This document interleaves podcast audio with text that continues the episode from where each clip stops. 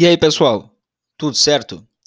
O Descomplica Direito é um podcast voltado ao debate de temas jurídicos relevantes na sociedade de maneira fácil e descomplicada, seja para aqueles das ciências jurídicas ou não. Venha conosco e descomplique também. Vamos lá?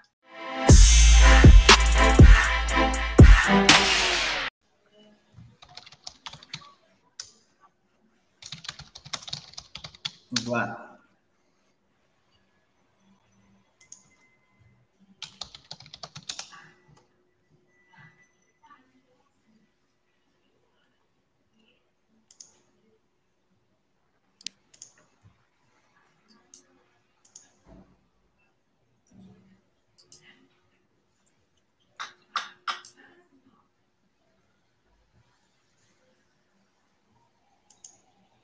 Entrou. Bom dia, boa tarde, boa noite para quem for nos assistir posteriormente, aqui mesmo no YouTube, ou nos ouvir lá em formato podcast no Spotify. Importante discussão, debate hoje sobre esse momento, a história das eleições e o ato de votar.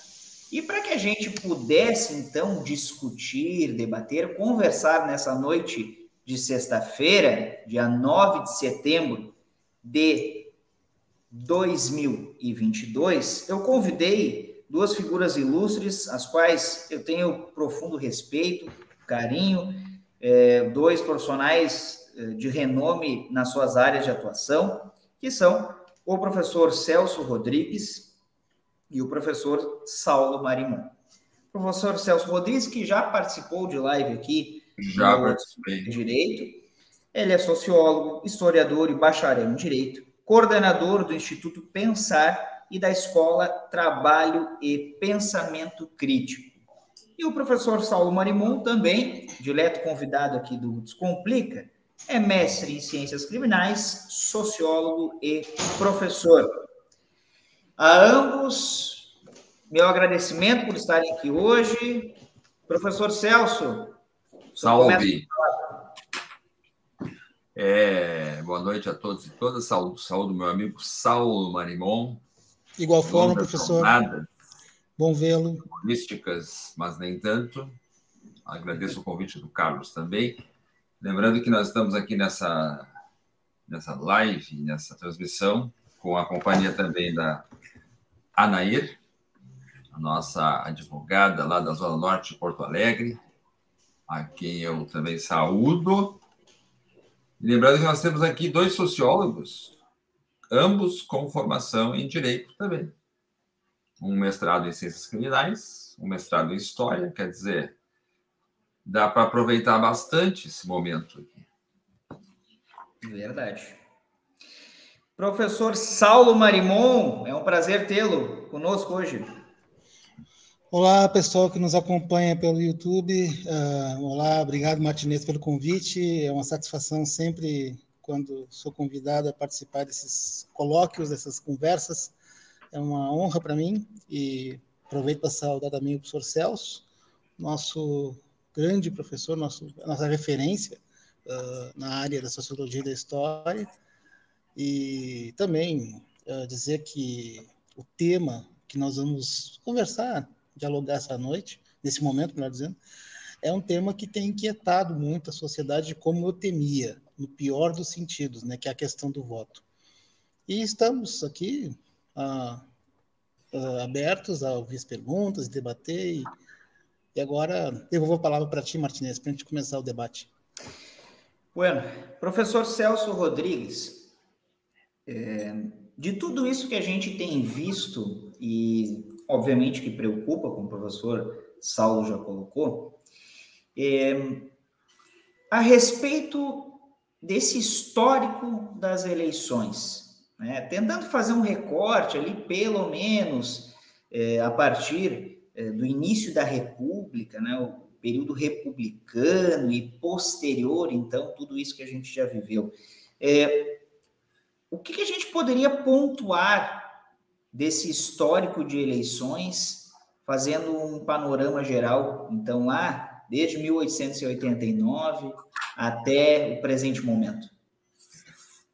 Bom, é, fazendo assim uma rápida linha de tempo, é, a história política brasileira, do ponto de vista assim da questão eleitoral, basicamente, né, não no sentido político, mas basicamente no ponteiro eleitoral, ela tem um trajeto mais ou menos assim. O período monárquico é o período em que o voto é censitário. Né? Então, o voto é definido a partir da renda do sujeito. Né? Consequentemente, né, é, foi um período no qual o Senado era vitalício, as eleições eram bastante restritas e o voto era censitário. Quer dizer, o voto era para determinadas pessoas com determinada renda. Ou melhor, direitos políticos. Né? Ser eleito e ser eleitor dependia disso. O período republicano é um período de gradual inclusão de grupos sociais ao longo do tempo no corpo eleitoral.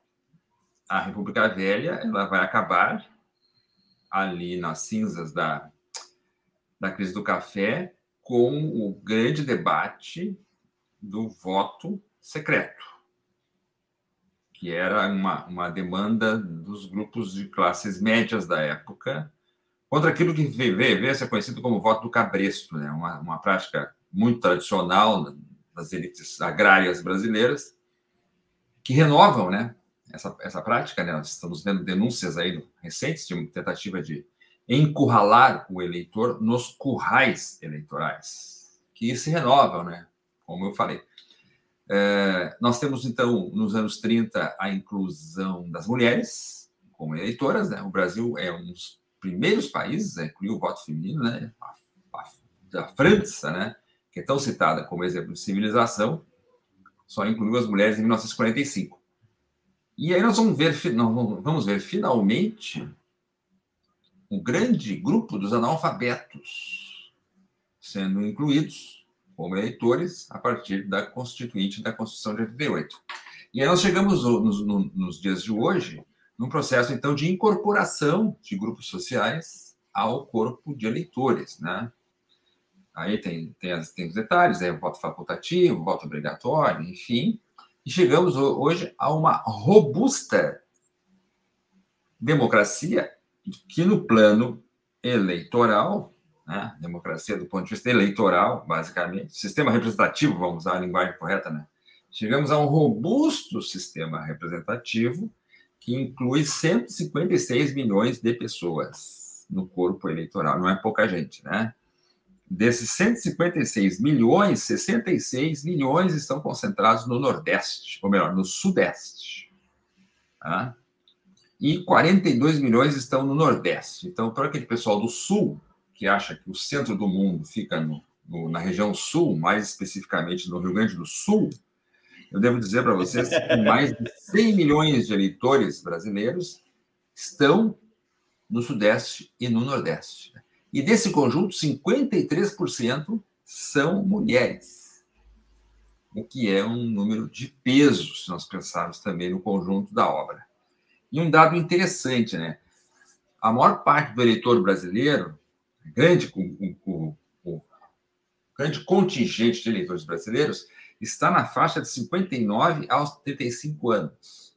Ou seja, grande parte do eleitorado, a esmagadora maioria dos eleitores brasileiros, tem no mínimo 35 anos, que é a idade do meu filho, e 59, que é a minha idade.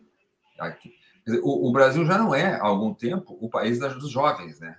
como apregoava o regime militar. Né? Ao contrário, a população brasileira está, sob certos aspectos, em certas faixas etárias, está, inclusive, encolhendo. E, por fim, esse eleitor, eleitora, ele é, na sua maioria, um eleitor de ensino médio completo e de ensino fundamental incompleto. Essas duas, esses dois graus de instrução dão o tom desse conjunto de eleitores, a maior, maior parte dos eleitores brasileiros.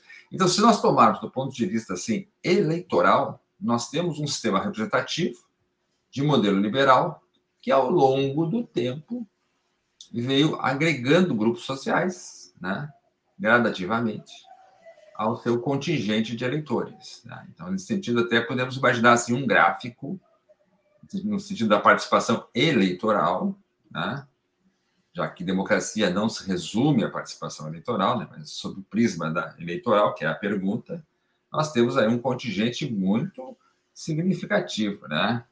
De 156 milhões de eleitores numa democracia representativa, né? E nesse sentido, agora, é, até é importante que a gente destaque, né? É, qual, quais as diferenças e semelhanças, embora o senhor tenha feito aí um, pinceladas, né?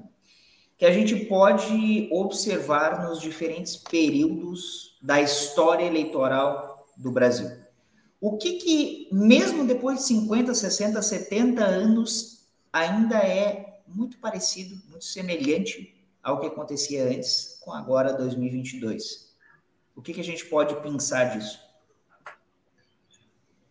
Uh, na verdade, tem existe uma modernização das estruturas políticas partidárias eleitorais brasileiras ao longo do tempo, né? notadamente agora, período pós-constituinte, pós-constituinte 88, mas essa modernização ela não, não, ela não elimina determinados arcaísmos presentes na política brasileira. Né? Então, se a República Velha foi uma república que é muito é, referida na história como um período de votos de cabresto e violência política nas zonas agrárias, isso não desapareceu, em hipótese alguma. Nós estamos aí vivendo essa experiência de violência no campo, com militantes de movimentos sociais no campo, de indígenas, de ambientalistas, ou seja, a violência política no campo continua. Ela, ela pode, às vezes, não ter uma, um registro especificamente eleitoral, uma eliminação de um candidato, mas a violência política continua presente no campo e hoje em dia também. Então, porque, porque isso é uma questão da estrutura de funcionamento da sociedade brasileira tal qual. Então, não importa muito se há uma modernização por um lado, isso é um elemento de permanência. O pessoal tem falado um pouco sobre, tem comentado a presença da violência política no processo eleitoral recente, né? Hoje, hoje tivemos mais uma vítima, né?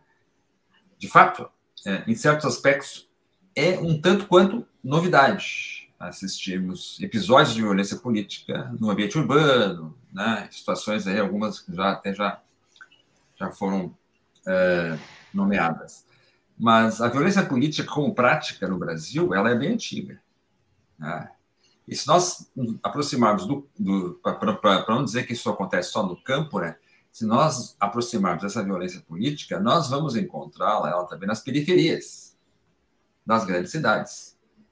E aí eu dou o exemplo só do Tenório Cavalcante, que é, digamos assim, uma, uma espécie de precursor das milícias cariocas, e que foi deputado federal eleito pela UDM sucessivamente. Então a violência política está aí. O que também é estrutural no Brasil, e que segue, infelizmente, como uma característica, é o uso uh, clientelístico, né? Uh, seja das verbas públicas, seja dos cargos, como, uma, como um elemento de agregação de voto. Né? Então, isso aí não estou dizendo uma novidade, é uma coisa que é presente no Brasil. Não existia tanto na República Velha, porque a República Velha não tinha um Estado uma burocracia tão desenvolvida. Né? O fenômeno do clientelismo político, através de cargos políticos do governo, é um fenômeno que vai se dar principalmente depois de 30, com o desenvolvimento da máquina burocrática brasileira. Hum, é, então, é, o clientelismo como uma prática política que visa né, angariar apoio político vai muito, vai muito além do orçamento secreto. Né? E, na verdade, não é secreto, né? São emendas parlamentares, e isso também é outra prática muito usual no Brasil. Mas eu fico com esses dois elementos estruturais, acho que o Saulo pode agregar também outros, outras, outras análises aí. Professor, eu... a questão do, do, do clientelismo. É, essa questão da violência política, eu vou passar para o professor Saulo, é, que eu queria entender a questão sociológica disso. Porque o senhor colocou agora, o professor Celso colocou algo que a gente vê vou fazer um recorte. Nos municípios isso é muito mais comum, porque é mais uhum. próximo. Por quê? Se vê que numa Câmara de nove vereadores, se o prefeito não tiver a maioria simples, não é a maioria absoluta, simples, ele não governa. Isso é fato. E muito mais porque ele precisa, ele acaba convivendo com aquelas pessoas porque os municípios são menores. Eu não estou nem citando Porto Alegre, Caxias, não, aqui do Rio Grande do Sul. Estou citando municípios é, que são um pouco menores, mas que também não são tão menores assim, e que as pessoas, entre aspas, se conhecem. Como é que a gente explica é, essa forma de ver, de exercer o voto e de aplicar ele hoje, de maneira sociológica no Brasil? Como é que a gente consegue entender isso para que, não, tá, realmente faz sentido porque vem de uma evolução da sociedade? Professor Bom, Uh, primeiramente, né, nós, temos que lembrar que nas ciências sociais né, nós temos três ramos. Temos o ramo da sociologia, da antropologia e da ciência política. E o ramo da ciência política, ele deriva de análises justamente do comportamento do eleitor. E na minha análise, o que nós temos hoje e já vem de tempo na sociedade, é um comportamento de um eleitor que, diante de um poder público, que não tem um acesso democratizado, que não tem uma, uma estrutura realmente republicana, no sentido lato uhum. senso, ele acaba se ligando a um parlamentar ou a um candidato, porque através desse candidato ele vai espelhar aquilo que almeja, né, que é a figura do clientelismo.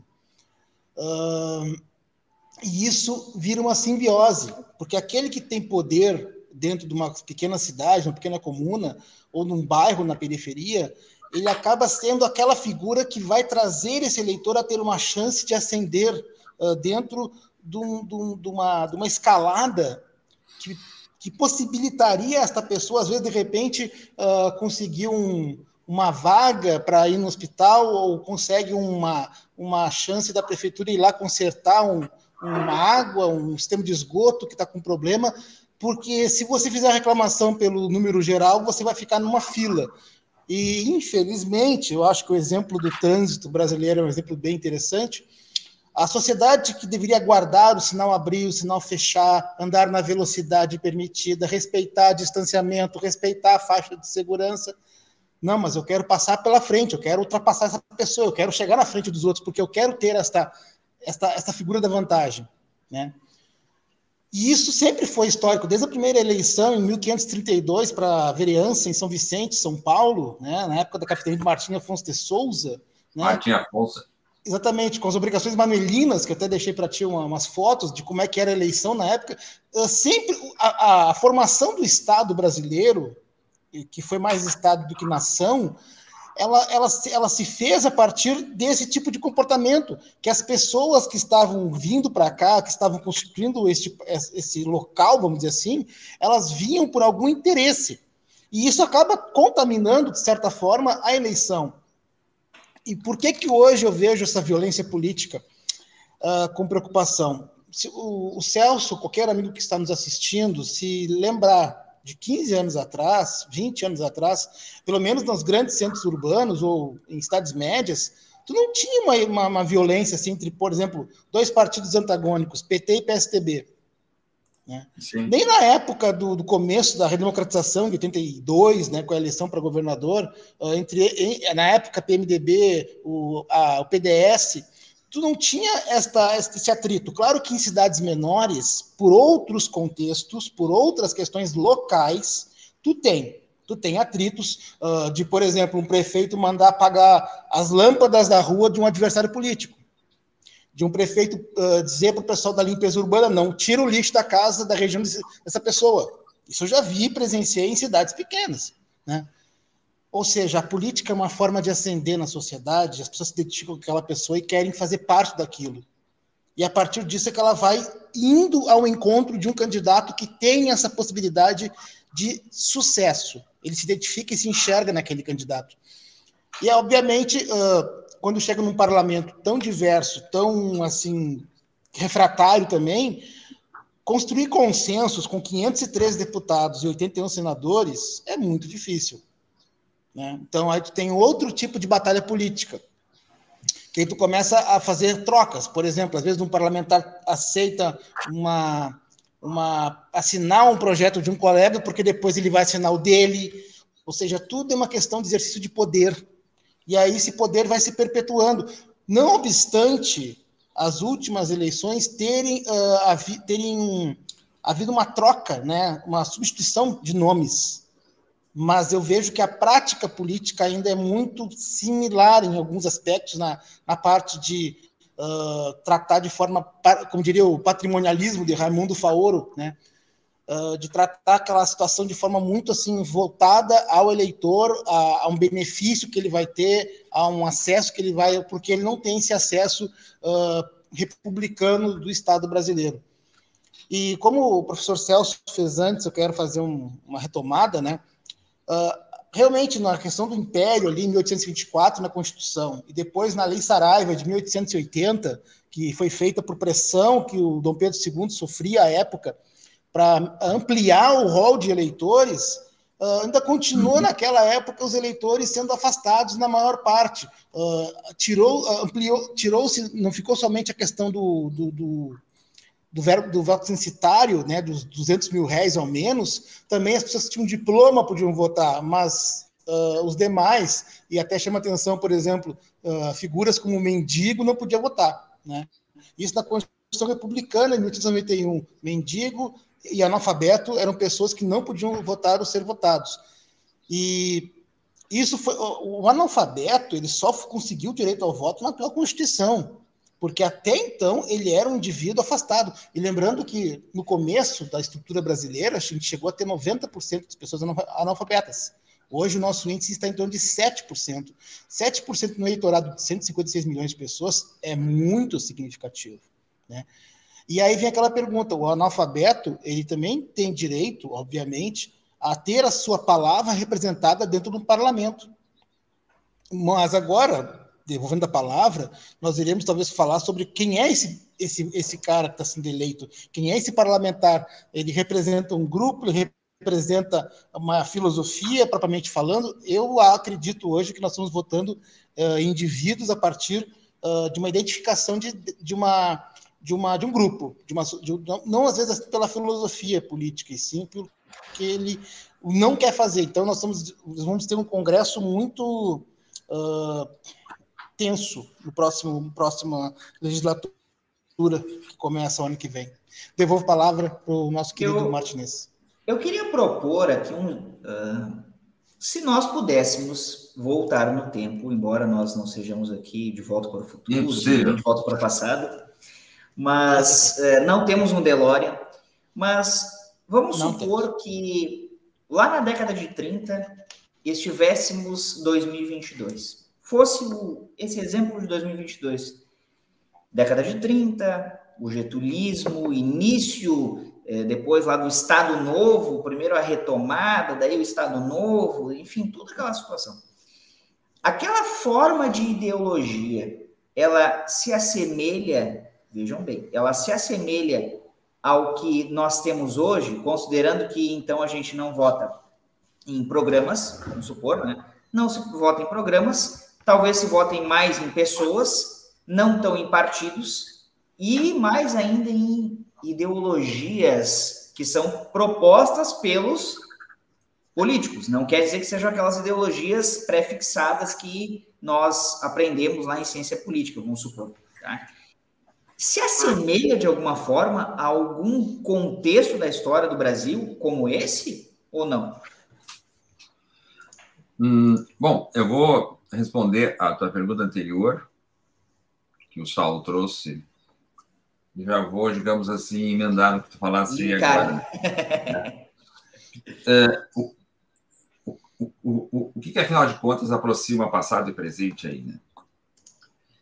Ali por volta de 1934, o Brasil promulgou uma constituição relativamente liberal, com a inclusão do voto secreto pela primeira vez é, e do voto feminino. Nós tivemos a primeira mulher eleita para um cargo eletivo no Brasil em 34.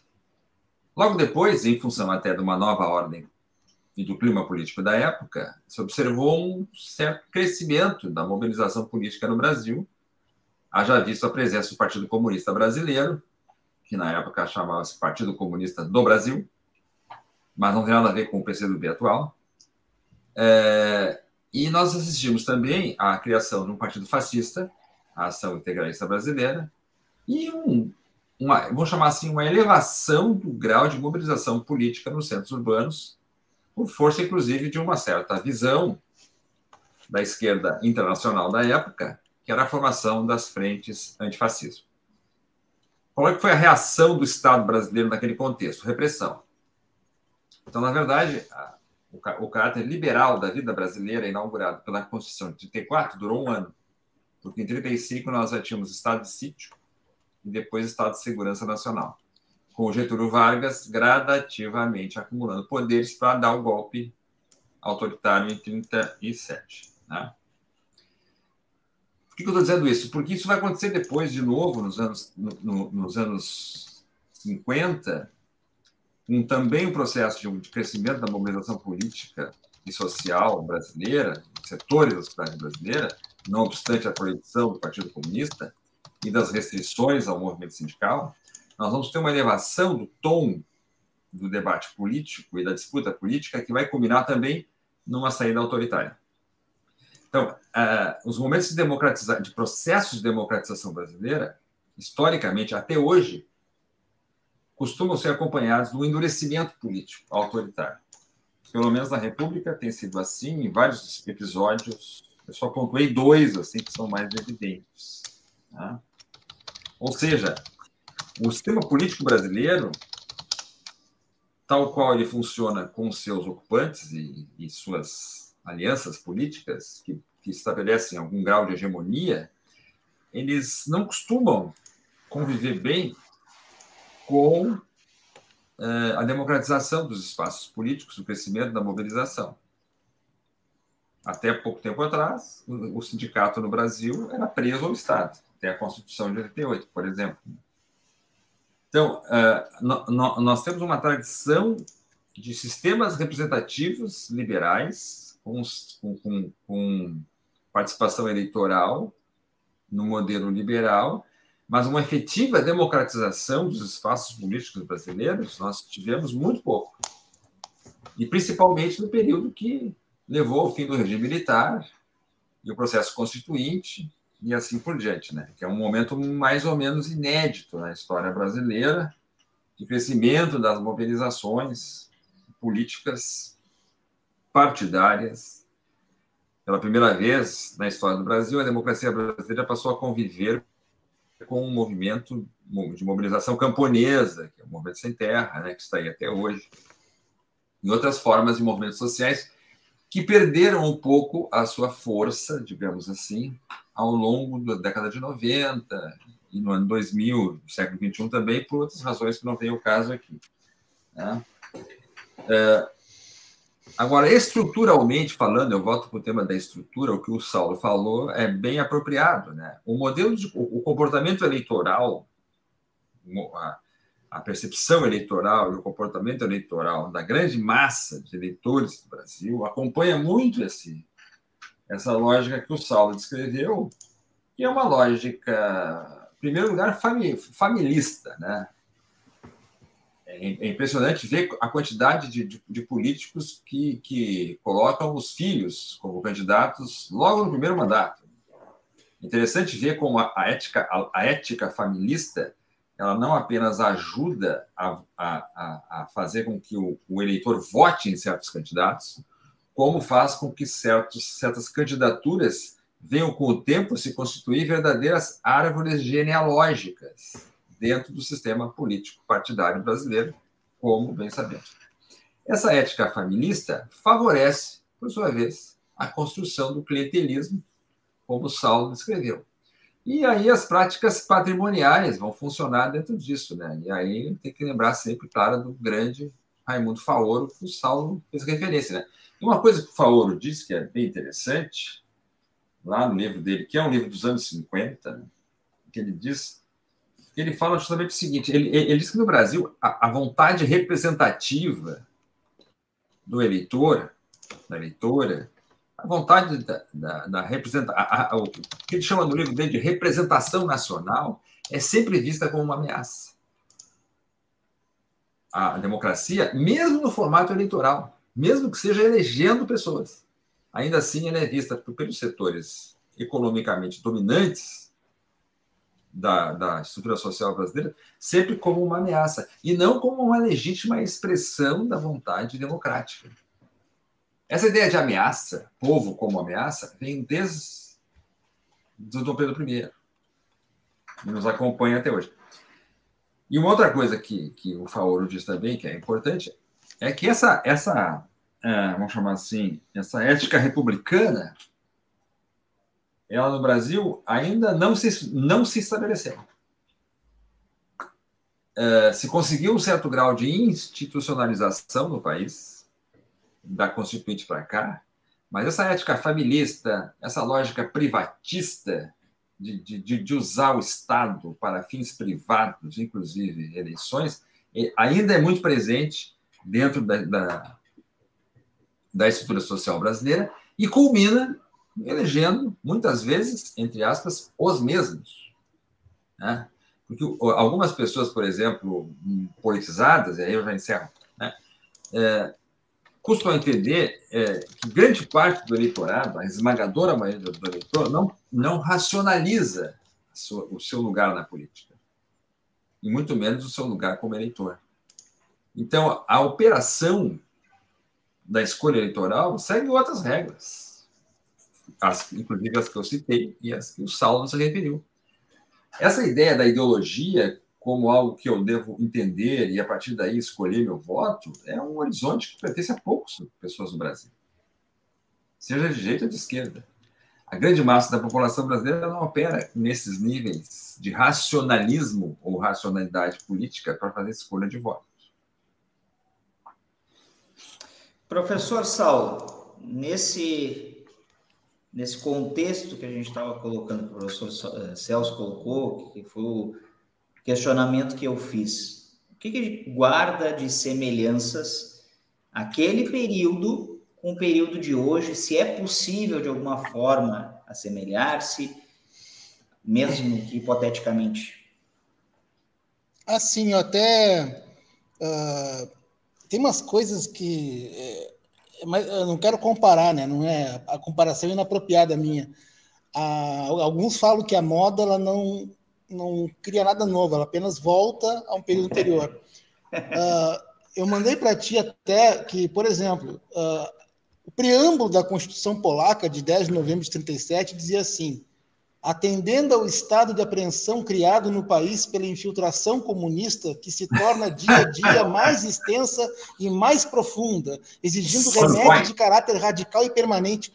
E nós estamos vendo um discurso do nós contra eles, do bem contra o mal, como se o comunista fosse aquele comedor de criancinha, e não estou falando em pedofilia, né?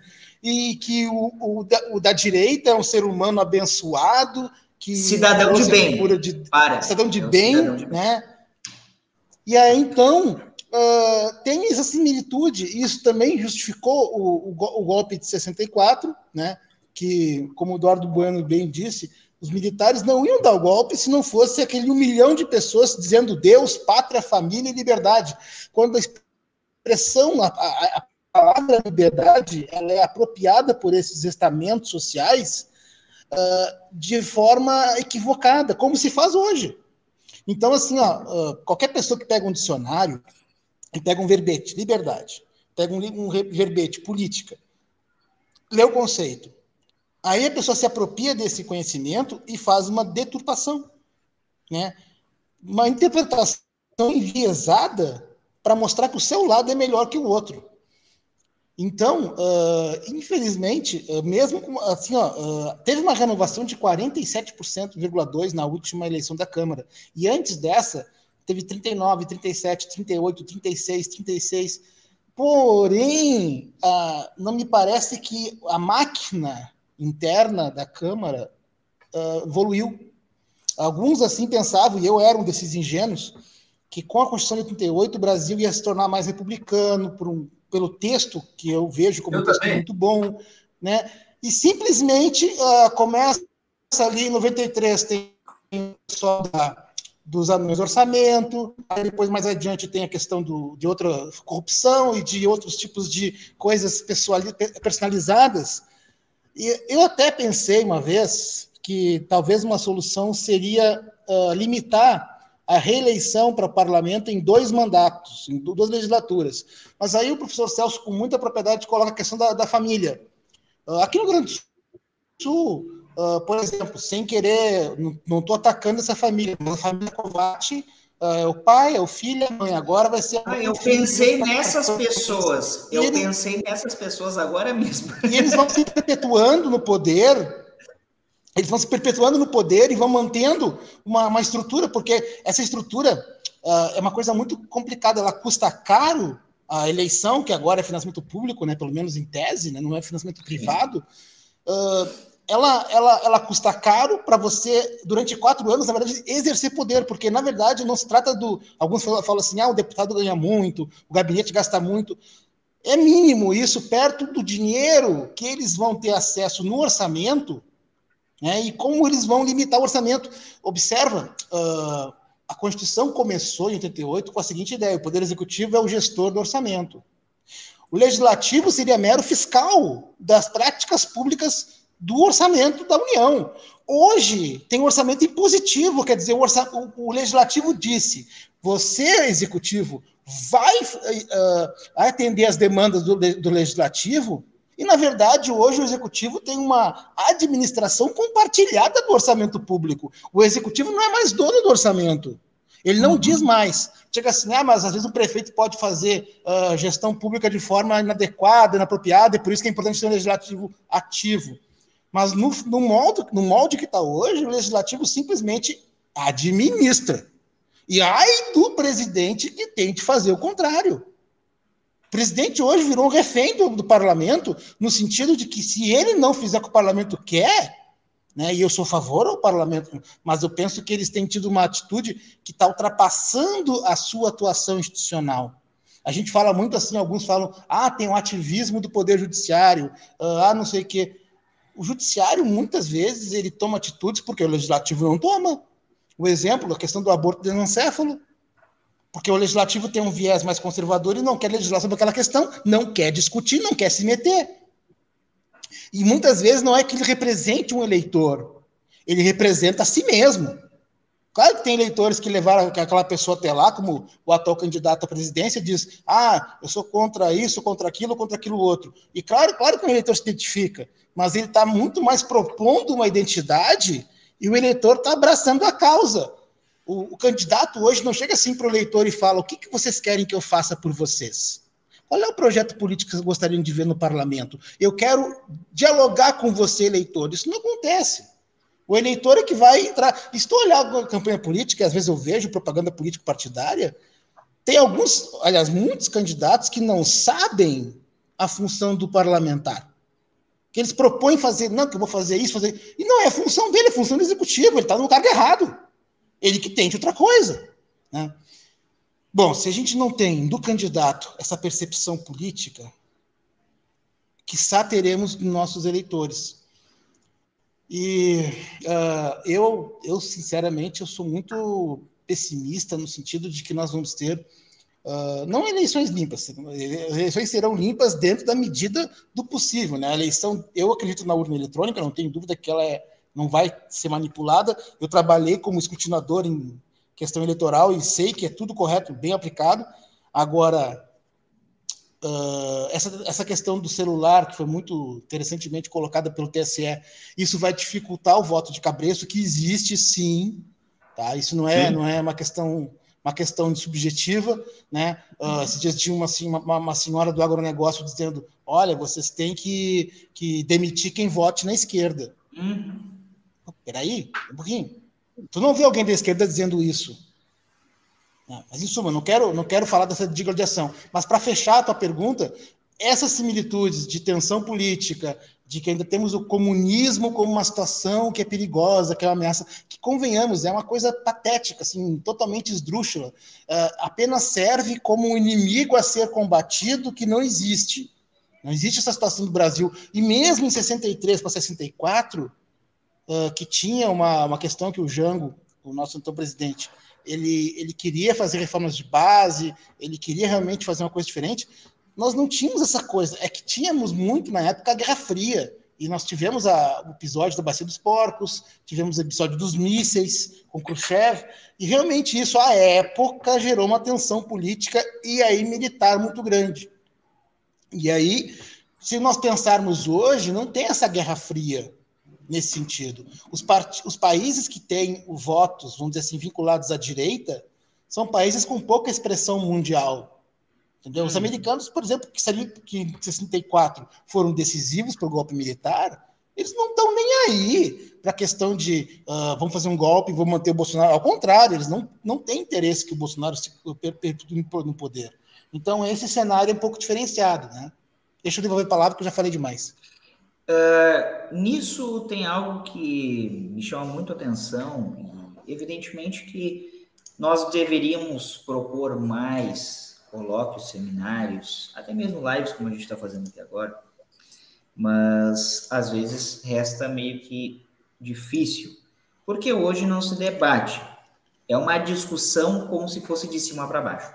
Mas a, a, o que me parece é que essas similitudes elas vêm agregando espaço, como esse voto de cabresto moderno, é, o voto de cabresto digital, que é justamente a questão do telefone celular, porque eu posso controlar em quem tu estás votando, é, não só na questão rural, mas também envolvendo milícias, e esse é um, esse foi um argumento muito utilizado é, para a edição da resolução do TSE, em razão é, dessa proibição dos aparelhos celulares, que é um absurdo, afinal de contas, né? O celular é uma extensão do corpo.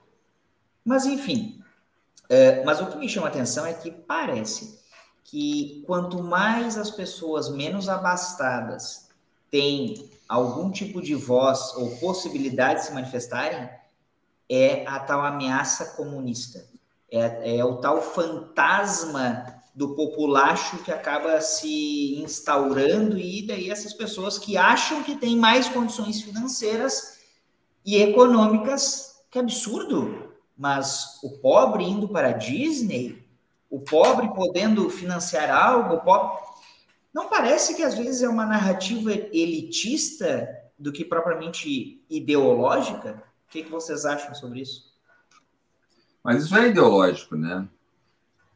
É, é ideologia da elite. Na medida que tu constrói um corpo de ideias que, de alguma maneira, é, se retroalimentam em torno de um digamos assim, de alguns conceitos, nós temos uma ideologia. Elas podem ter nomes de autores especificamente, né? O sociólogo antigo, que eu acho que é o Mills, sociólogo da antiga, ele já falava disso, né? A gente não precisa usar o conceito marxista de ideologia, né? a ideologia burguesa. Ideologia sempre é o quê? No sentido mais na, na, formulação mais extensa, segundo Norberto Bobbio, né?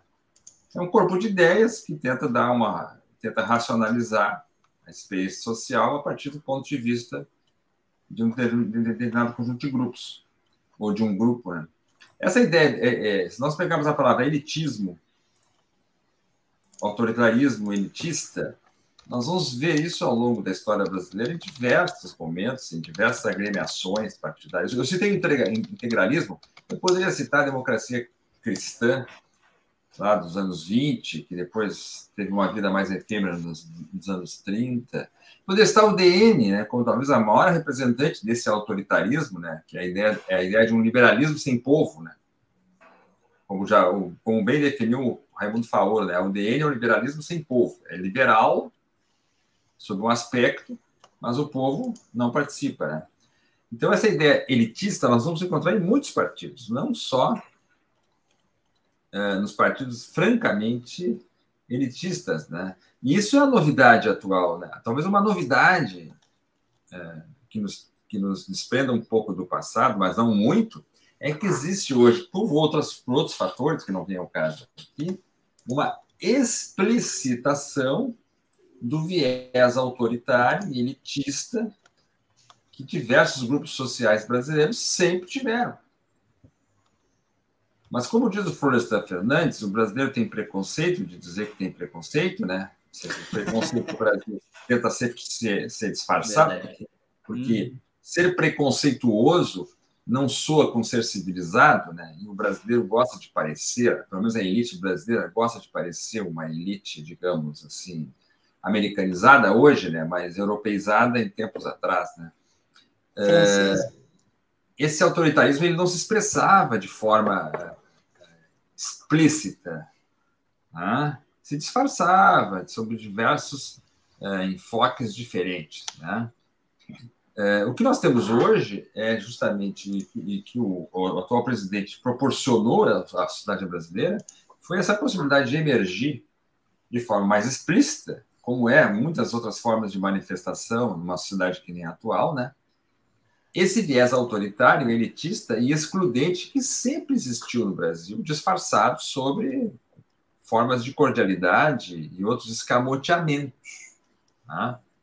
Mas está aí, esse elitismo diz isso. Ele diz assim: ah, as instituições no Brasil e o Estado no Brasil é para poucos. Então, o concurso público é para alguns.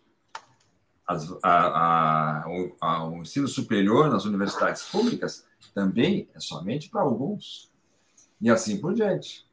Essa é uma lógica que domina a, a história do Brasil há muito tempo. Né? País escravocrata, que tem uma estrutura social calcada no, no trabalho escravo e semi-escravizado depois. Né? Só pode ter uma visão assim. Só pode entender a democracia, mesmo que no plano eleitoral, ainda assim com os resultados que me interessam. Porque quando o eleitor votar em massa, seja lá em quem for, que não agradar, aí vai vir a famosa frase, aquela que é muito dita no Brasil, né? Que o brasileiro não sabe votar que pediram para o Pelé dizer uma vez lá no regime militar, ele disse, coitado, e ficou marcado o resto da vida por causa disso. Né? Quer dizer, o Brasil não sabe votar. Nesse caso, não sabe votar. Né? Mas é só em determinados casos. Então, há uma reação, sem dúvida nenhuma, e, e, e, uso, e o uso indiscriminado da expressão comunista, como o Saulo resgatou lá na Polaca, também. É, o plano Cohen, a, a ameaça comunista, o ouro de Moscou, isso nos acompanha ao longo do tempo. Né? O regime militar vai usar isso também. O que me surpreendeu como professor de história, é, o que me surpreendeu recentemente foi, é, numa época que não, não existe mais é, Guerra Fria, no sentido clássico da palavra, nem uma ameaça é, é, de uma bomba atômica e soviética, o que me surpreendeu nos últimos anos foi justamente o resgate dessa ideia do fantasma comunista. Ainda com o seu uso. E, e, e, vamos combinar aqui, né? É, o Saulo citou aí os analfabetos brasileiros, né? A maior parte das pessoas que hoje vibra, vibra a espada anticomunista, não sabe do que está falando. Como tu mesmo citaste, né, Carlos, na, no exemplo recente aí, né? Quando as pessoas falam que estamos contra o comunismo, associando a esquerda ao comunismo, elas não sabem do que elas estão falando. E aí não vai da minha parte nenhum tipo de menosprezo com quem quer que seja, né? É, mas é para dizer, é, é para pontuar um aspecto. Uh, uh, vamos voltar aos dados, né? A esmagadora maioria do eleitorado brasileiro tem ensino médio e ensino fundamental incompleto. O Saulo falou em 7% de analfabetos. Mas eu devo agregar ao, à estatística do Saulo o seguinte: 32% da população brasileira alfabetizada não entende o que lê. Uhum. Ou seja, o Brasil é sempre inovador em sociologia, né? Nós sempre inovamos na, na, sociologia, comparado com o pensamento clássico. Então, nós não temos apenas o analfabeto, nós temos o analfabeto funcional. E esse, esse analfabeto funcional não compreende o que lê ou o que ouve. Então, ele vai ele vai produzindo bordões, ou melhor, reproduzindo bordões. Reproduzindo. E sobre isso a gente pode falar mais adiante também. Então, é, é manipulatório esse, esse uso da expressão comunista? É, mas ela também é oportuna, porque ela fala de uma história brasileira elitista, autoritária, excludente, né, que sempre excluiu grupos sociais subalternos e nunca quis ver eles perto da sociedade, a não ser na cozinha. Professor Saulo, eu alguma pergunta aqui, depois até vou entrar num outro assunto, mas o que, que é esse tal fantasma do comunismo? É, é um fantasma do comunismo. De, de algum modo, é, as pessoas, é, é, elas é, têm medo de não ter posses, porque, pensando bem, tá? O Brasil, ele é calcado na propriedade privada. Sim. Fato, tá? O Brasil, ele é calcado no direito penal econômico e direito penal econômico no sentido dos crimes contra o patrimônio terem maior Isso. relevância do que outros crimes, inclusive contra Sim. a pessoa. É isso que é o tal do fantasma do comunismo? Isso pode explicar um pouco? Mas deixa eu fazer uma outra pergunta junto com a tua pergunta. Aproveita, vamos lá. Por que será que, que países capitalistas, notoriamente capitalistas, também estruturados na propriedade, como a França, por exemplo, essa conversa de fantasma do comunismo não funciona? Até só agregar. Não vale, dizer que, a... não vale dizer que culturalmente eles são mais alfabetizados. eu só vou agregar antes do Saulo responder, é assim, ó é, alguns recados ali que o pessoal mandou, né? O Instituto Pensar colocou. É, primeiro a Anair, boa noite, professor Celso, mandou um boa noite aí. Aí o Instituto Pensar, boa noite a todos e todas. É, o Matheus Pereira, grande professor Saulo, sempre bom ouvir o senhor. E a Anair, tá participando ativamente ali, ela fez alguns comentários a respeito até a questão da, da massa de analfabetos políticos, né? Que é o que estava sendo dito agora há pouco. Citou-lhe um pensador, que é o GC Souza, né? Sim. Uhum. que pode explicar também a, questão da, do analfabetismo político e, e, tudo mais que se compreende da sociedade. É, enfim, e agora, por último, ela fez uma, uma situação que, é, que de fato, no geral, as pessoas consideram comunistas dois pontos: a esquerda, o socialismo e o marxismo. Entendem que tudo é comunismo, ou seja, é uma salada de frutas. Vai lá, Saulo. Vamos lá. É que assim. Uh, uh, é preciso criar um inimigo comum. Ah. O inimigo comum é o comunismo. Porque o comunismo lá na Venezuela, lá em Cuba, uh, as pessoas são oprimidas, é uma, a, a, esquerda é uma ditadura, e nós temos uh, uma economia que não tem liberdade, Uh, vamos ver uma coisa aqui, só para provocar. Quem tem liberdade de comprar um imóvel hoje é quem tem dinheiro. Quem é que tem dinheiro para comprar um imóvel? Então, que liberdade é essa de ter propriedade privada? Começa por aí. Então, a, a, se tu olhar a desigualdade econômica da distribuição de renda brasileira, é uma das maiores ditaduras que existe no nosso país. Porque ela impõe que um grupo social fique lá embaixo e que o grupo de cima continue consumindo e, e, festejando, né? Não quero dizer que parece um pouco época de Revolução Francesa, mas uh, eu sempre dou um exemplo bem banal. Tu pega um pedreiro, sem ofender o pedreiro, o pedreiro vai lá e constrói a, o prédio, o apartamento. Ele consegue comprar o próprio apartamento que ele constrói? Não, não consegue. Porque não tem condição financeira, porque não tem financiamento, porque vai estar com o SPC ou Serasa ou coisa parecida, ele não consegue fazer financiamento de 90% do valor do imóvel que ele mesmo construiu. Então, realmente, existe, na minha visão, historicamente no Brasil, uma elite que quer manter o, a, a, situação em, em status quo. Quando alguém tenta fazer alguma coisa diferente, como o Janko tentou fazer as reformas de base, reforma agrária mais ampla, né? Uh, aí já não, peraí, isso ofende a liberdade, ofende a propriedade privada. Vamos fazer uma análise do Rio Grande do Sul. Pega Uruguaiana Torres. Olha o sul, que é um sul agrário, um sul latifundiário, pouco desenvolvido. Olha o norte, minifúndios, né, um desenvolvimento econômico maior, uma estrutura mais uh, organizada. Esse é um dos fatores, é claro, não é o único fator que explica porque que o sul é tem essa dificuldade econômica e o norte tem uma situação mais privilegiada em relação ao sul. Mas o que eu, o que eu vejo na sociedade é que não podemos ameaçar privilégios, não podemos a, a, deixar alguém em risco. Aí tu usa a figura hipotética do comunismo, que como o Celso bem disse, França não está nem aí para o comunismo, Inglaterra não está nem aí para o comunismo, sabe? Ninguém mais está aí para isso. Porque Mas qualquer... que isso não existe. Não existe sentido, sabe? É, assim, ó, o que, que eu vejo, assim, enquanto uma ideia geral, bem geral, e as pessoas nem sabem disso. A direita, ela, ela tem uma visão mais de individualismo, de uma percepção de que você tem, uh, vai construir a sua trajetória e vai ser vencedor a partir da sua trajetória, que é aquela história da meritocracia. Depois eu vou fazer contraponto sobre isso. Ela tem que respeitar a propriedade privada, ou seja, quem já tem propriedade privada continua tendo, quem não tem, não tem. Né? Eu sempre faço um desafio quando eu falo com algum aluno. Nós temos 3 mil pessoas em Porto Alegre passando, que estão dormindo nas ruas. Entendeu? Nós aqui que estamos debatendo não sabemos o que é isso. É muito. Sabe, eu, por exemplo, quando saio desse debate, vou para uma, uma casa. Tem 3 mil que vão procurar a próxima calçada.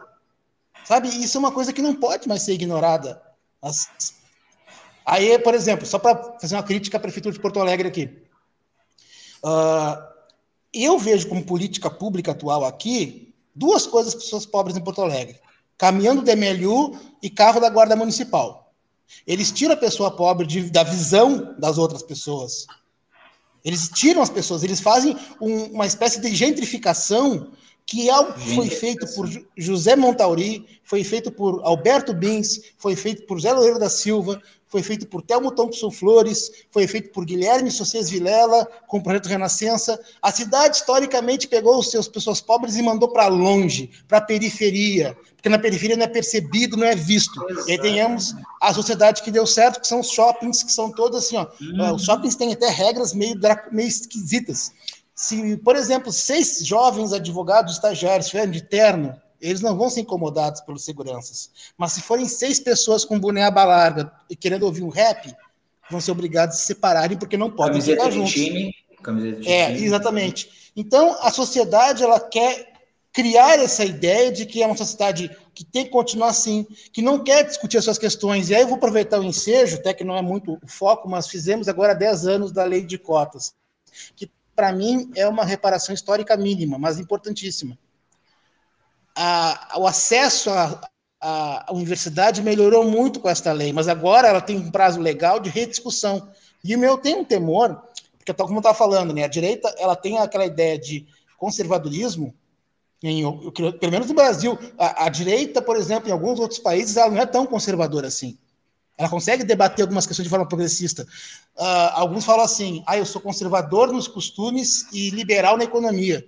E muitas vezes não sabe nem o que está falando. Né? O que não faz muito é sentido, né? É privatizar, é privatizar. As pessoas acham que privatizando tudo resolve, e eu sempre dou um exemplo. O que, que seria de nosso país com a pandemia se fosse tudo privatizado? Onde estaríamos? Mais mortes. Né? Mais Com certeza o dobro de mortes. E como assim o dobro? Porque as pessoas teriam que trabalhar, iam passar e infectar e morrer mais pessoas, entendeu? Se não tivesse o SUS, se não tivesse uma estrutura mínima de saúde, se dependêssemos da iniciativa privada, nós não estávamos aqui. Mas aí não, o Saulo é estatista, o Saulo não sou estatista. Só estou tentando mostrar que não vem com essa panaceia de que o individualismo, de que a, a iniciativa privada tudo resolve, tudo soluciona, como se fosse uma, a panaceia, a solução dos problemas sociais. E para fechar, a esquerda ela tem uma identidade maior com respeito à diferença, ela tem identidade maior com questões culturais, ela tem uma ideia, uma, uma ideia de, de, de, dividir, de dar acesso às pessoas que não têm acesso. Por que, que a gente não pode dar acesso a quem não tem acesso? Porque isso vai fazer o quê? Vai distribuir poder, e distribuindo poder, aquela elite vai perder o que ela tem hoje. Então, ainda continua com aquele medo. Ah, a, a, se o pessoal que está distante do poder chegar ao poder, vai ser que nem 63, 64. Nós não podemos permitir isso. Aí eu pergunto: nós temos como permitir esse modelo desigual que vem se perpetuando no Brasil? Continuar fazendo a mesma coisa que não está funcionando?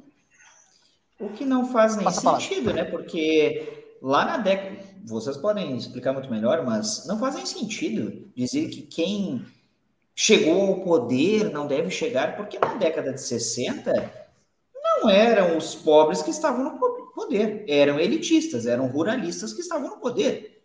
Não é verdade? O Jean, por exemplo, era ruralista, vinha de uma família ruralista. Então, não faz muito sentido essas comparações, e parece que a gente acaba vivendo sempre de, de distopias, ou que nem é, o pessoal gosta de brincar nas redes sociais, né? Fonte, vozes da minha cabeça. São, são situações que, que são distópicas porque elas de fato não existem. E aí, quando se tenta é, discutir. Isso, é, isso, é, profundamente brasileiro. Né? E isso é quando se tenta brasileiro. discutir isso, parece que a gente. Não, mas só um pouquinho. Que mundo que tu está vivendo? Exatamente esse é o ponto. Se tudo fosse estati... É, se tudo fosse privatizado, bom, Lembra aquela discussão do tal cidadão de bem, né? Imagina um cidadão de bem, ele hoje sendo preso por qualquer motivo que seja, mesmo que seja um crime omissivo, mesmo que ele esteja em estado de legítima defesa ou estado de necessidade, não sei. Imagina se a, o sistema prisional fosse privatizado. Como é que ia se cobrar direitos humanos numa penitenciária privatizada? Sendo que a gente tem os modelos aí dos, dos outros países privatizados que quantas informações não são, não são divulgadas. A própria lei de acesso à informação, imagina como que nós conseguiríamos melhorar as coisas no país se não tivéssemos informação que a lei, então, cumprisse aquilo que a Constituição já diz acesso à informação, direito à informação. E aí eu queria trazer para vocês que a gente está sempre é muito dinâmico, né? É, eu estava vendo outro dia, óbvio que não é igual, mas os Estados Unidos com todos os seus problemas e agora recentemente, antes aí o, o presidente anterior, é, agora me fugiu a, a, o nome do Joe Biden. Trump. Não, o Trump. O Trump, Trump. Né, antes do Biden. Trump, com toda aquela loucura, ele deu uma recuada, né, quando deu aquele, aquele problema lá no Capitólio. Mas, com tudo isso, vocês ouviram alguma vez alguma discussão de ditadura no Brasil, nos Estados Unidos? Alguma vez teve alguma ameaça ditatorial nos Estados Unidos, que nem tivemos aqui 24 anos e agora essas discussões mais recentes Alguma vez vocês lembram de ter ouvido falar sobre isso? Nessa democracia. Te refere à democracia norte-americana? Sim. É, eu acho que a gente tem que começar a, a, a destronar alguns ídolos, né? A, a, o, o, modelo político americano há muito tempo não é uma democracia, né? Porque o, o não, não, é à toa que os Estados Unidos é, é, é, inventaram, foi a economia americana que inventou o marketing, né? Porque eles sabem fazer uma boa propaganda. Aprendemos, por exemplo, algumas pessoas aprenderam, por exemplo, alguns anos atrás, que a eleição para presidente dos Estados Unidos não é direta, né? Sim. É, que tem um sistema de colégio eleitoral bastante que, que, é, que foi criado justamente para evitar um, um risco de estados mais desenvolvidos e mais dinâmicos politicamente, nessa alterar o jogo. Segundo, é um sistema bipartidário bastante engessado, né? que não tem muito é. espaço para outros grupos sociais. Né? Terceiro, a democracia e o modelo, os democratas e os republicanos não são muito diferentes. Né? O Obama, por exemplo, foi até hoje o governo Obama é campeão internacional de morte por drones. E é um governo ah, democrático. Sim, sim, verdade. Eu costumo dizer que a diferença entre republicanos e democratas é a seguinte: os republicanos bombardeiam a aldeia e matam as criancinhas todas. Os democratas bombardeiam a aldeia e soltam um paraquedista que vai lá chorar. E fazem um filme. Um filme é o Rambo, dos republicanos, e no outro filme é um. O resgate soldado da Mas que, aí, que, mas que não impede com com que ele, usando seu fuzil, exploda os miolos daqueles talibãs malvados. os miolos, é Terceiro, a, uma outra questão, a exclusão social nos Estados Unidos hoje é algo assim ó, assustador. É preciso prestar atenção no cinema americano mais alternativo, que lá eles mostram. A situação, por exemplo, do sem-teto na Califórnia, por exemplo, a situação do emprego nos Estados Unidos é dramática. É um modelo de capitalismo que funciona, ele é altamente funcional para determinados grupos sociais. Então, eu não consigo ver os Estados Unidos como um Estado democrático, a não ser num plano mais formal. É, formalidade, né? Nesse sentido de, tal, né? de eu não falando, isso me parece que é um impasse, porque isso, isso é uma questão que eu acho que é contemporânea nossa, que o Saulo trouxe muito bem, que, que é se perguntar assim, né? afinal de contas, nós vivemos uma experiência social global, global, de hiper-exclusão social. Nós vivemos hoje naquilo que Mike Davis chamou de planeta favela. Tem mais de um bilhão de pessoas que hoje vivem em favelas. No Brasil, existem 100 milhões de pessoas sem esgoto. 100 milhões sem esgoto. Saulo, tu te enganou. Não é 3 mil sem teto em Porto Alegre, é mais de 7 mil. Segundo dados não da prefeitura, é claro.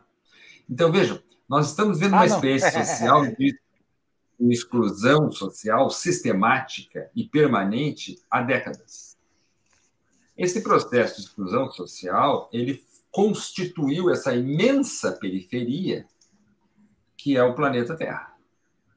E aí, não vou ficar cansando a audiência com, com as fontes aqui, né? mas posso passar as fontes para quem tiver interesse. Isso significa colocar é, contra a parede o sistema político, porque o sistema político, até pouco tempo atrás, ele era um modelo de estado de bem-estar que distribuía algumas, alguns farelos sob a forma de direitos sociais. Ora, todos nós sabemos que os últimos governantes dos anos 70 para cá, no, no, no Ocidente, no Brasil inclusive, se preocuparam prioritariamente em retirar esses farelos. Processo de exclusão sistemática. Ou seja, os governos funcionam por exclusão. Quem consegue excluir mais gente? Essa é uma lógica. Para quê? Para que o capitalismo possa se, se tornar funcional aos interesses de determinadas elites. Tu quer, é, tu, tu quer o dado mais indecente do que ouvir que nos, nos, do, nos dois anos mais agudos da pandemia as elites mundiais acumularam mais capital? Ou seja, os ricos ficaram mais ricos num período em que os pobres mais morreram e mais pobres ficaram. E eu não estou contando sequelas. Isso é um dado mais assim, indecente, obsceno esse. Pois é. Isso, isso nos coloca diante de um impasse, que é o que o Sal está dizendo. Para onde é que vai essa democracia partidária, eleitoral, que repete, é, de quando em quando, reúne pessoas que vão lá, que fazem promessas, muitas vezes as promessas se parecem umas às outras, e os governantes que estavam no poder ontem dizem que agora farão o que não fizeram. Quer dizer, ah, essa, essa domesticação, vamos chamar assim, é, das multidões que o sistema eleitoral fazia, ele já não consegue fazer mais. Né? O sistema representativo está condenado à morte. Ele ainda sobrevive mas o, o, o vaticínio está dado. Mas o, o, o que, que é hoje um sopro, digamos, de vitalidade no sistema é, político representativo no mundo? O sopro de vitalidade veio da direita, de uma extrema-direita que se organizou e percebeu justamente que, usando um discurso de exclusão, um discurso é, que aponta para um outro inimigo, um outro como inimigo, um discurso que, que, que procura uh, fazer o eleitor se entender como um vitimizado, cuja a, a culpa da miséria é de um outro, essa direita consegue manipular um eleitorado dessa forma. E aí nós vamos remontar lá a eleição do Boris Johnson que que, o que, que naquela eleição do Boris Johnson tem de pedagógico, além da manipulação do eleitorado via Facebook? Né? O que, que tem lá? Lá houve a percepção de que havia um, pessoas excluídas até certo ponto de bem-estar social e se faz um discurso sobre o ódio para essas pessoas. E se faz um, um, discurso apontando que a culpa é de, de um outro, que, tá, que, que, que a tua situação de miséria hoje se deve a um outro que, que adquiriu o teu direito. Tá? E esse processo faz com que tu construa uma política baseada no ódio como um afeto. O ódio passa a ser um afeto político que permite, então, mobilizar uma vontade política. É isso que nós estamos vendo nos últimos anos, notadamente no Brasil. Né?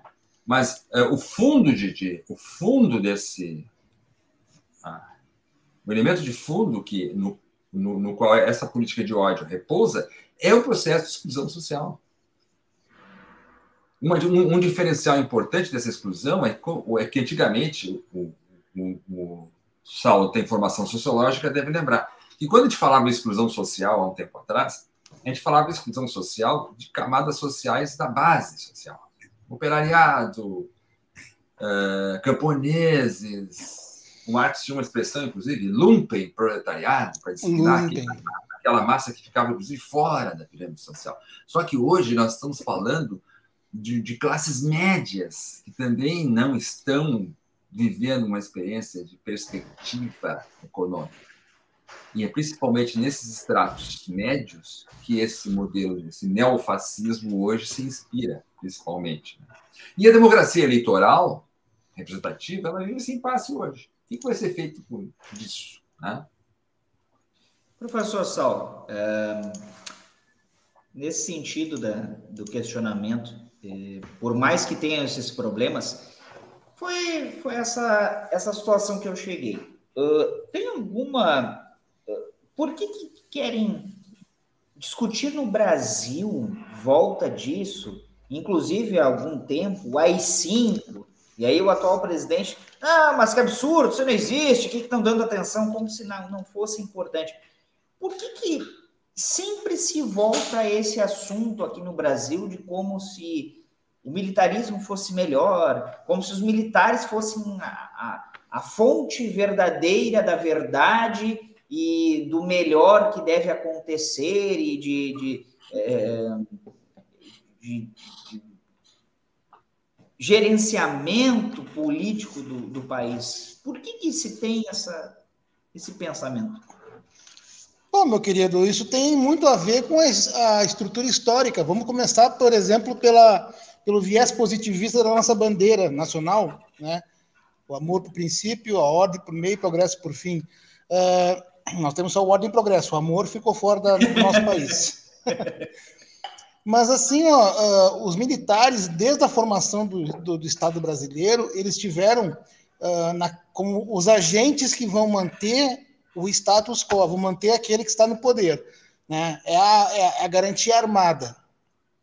Então, a, a, pressupõe hierarquia e disciplina, logo a pessoa vai respeitar e acatar tudo que o outro mandar, sem questionar. Né? Uhum. Isso, inclusive, eu vou, vou abordar numa palestra semana que vem, quando eu vou abordar a questão do ciclo completo de polícia, que na minha ótica pode até acontecer, mas tem que tirar o militarismo. E aí eu quero ver se vão concordar comigo, né? Se vai, porque o militarismo pressupõe organização e disciplina, ponto. Ninguém vai questionar, vai fazer o que tem que ser feito, no caso que mandar. E deu, e deu, deu. né?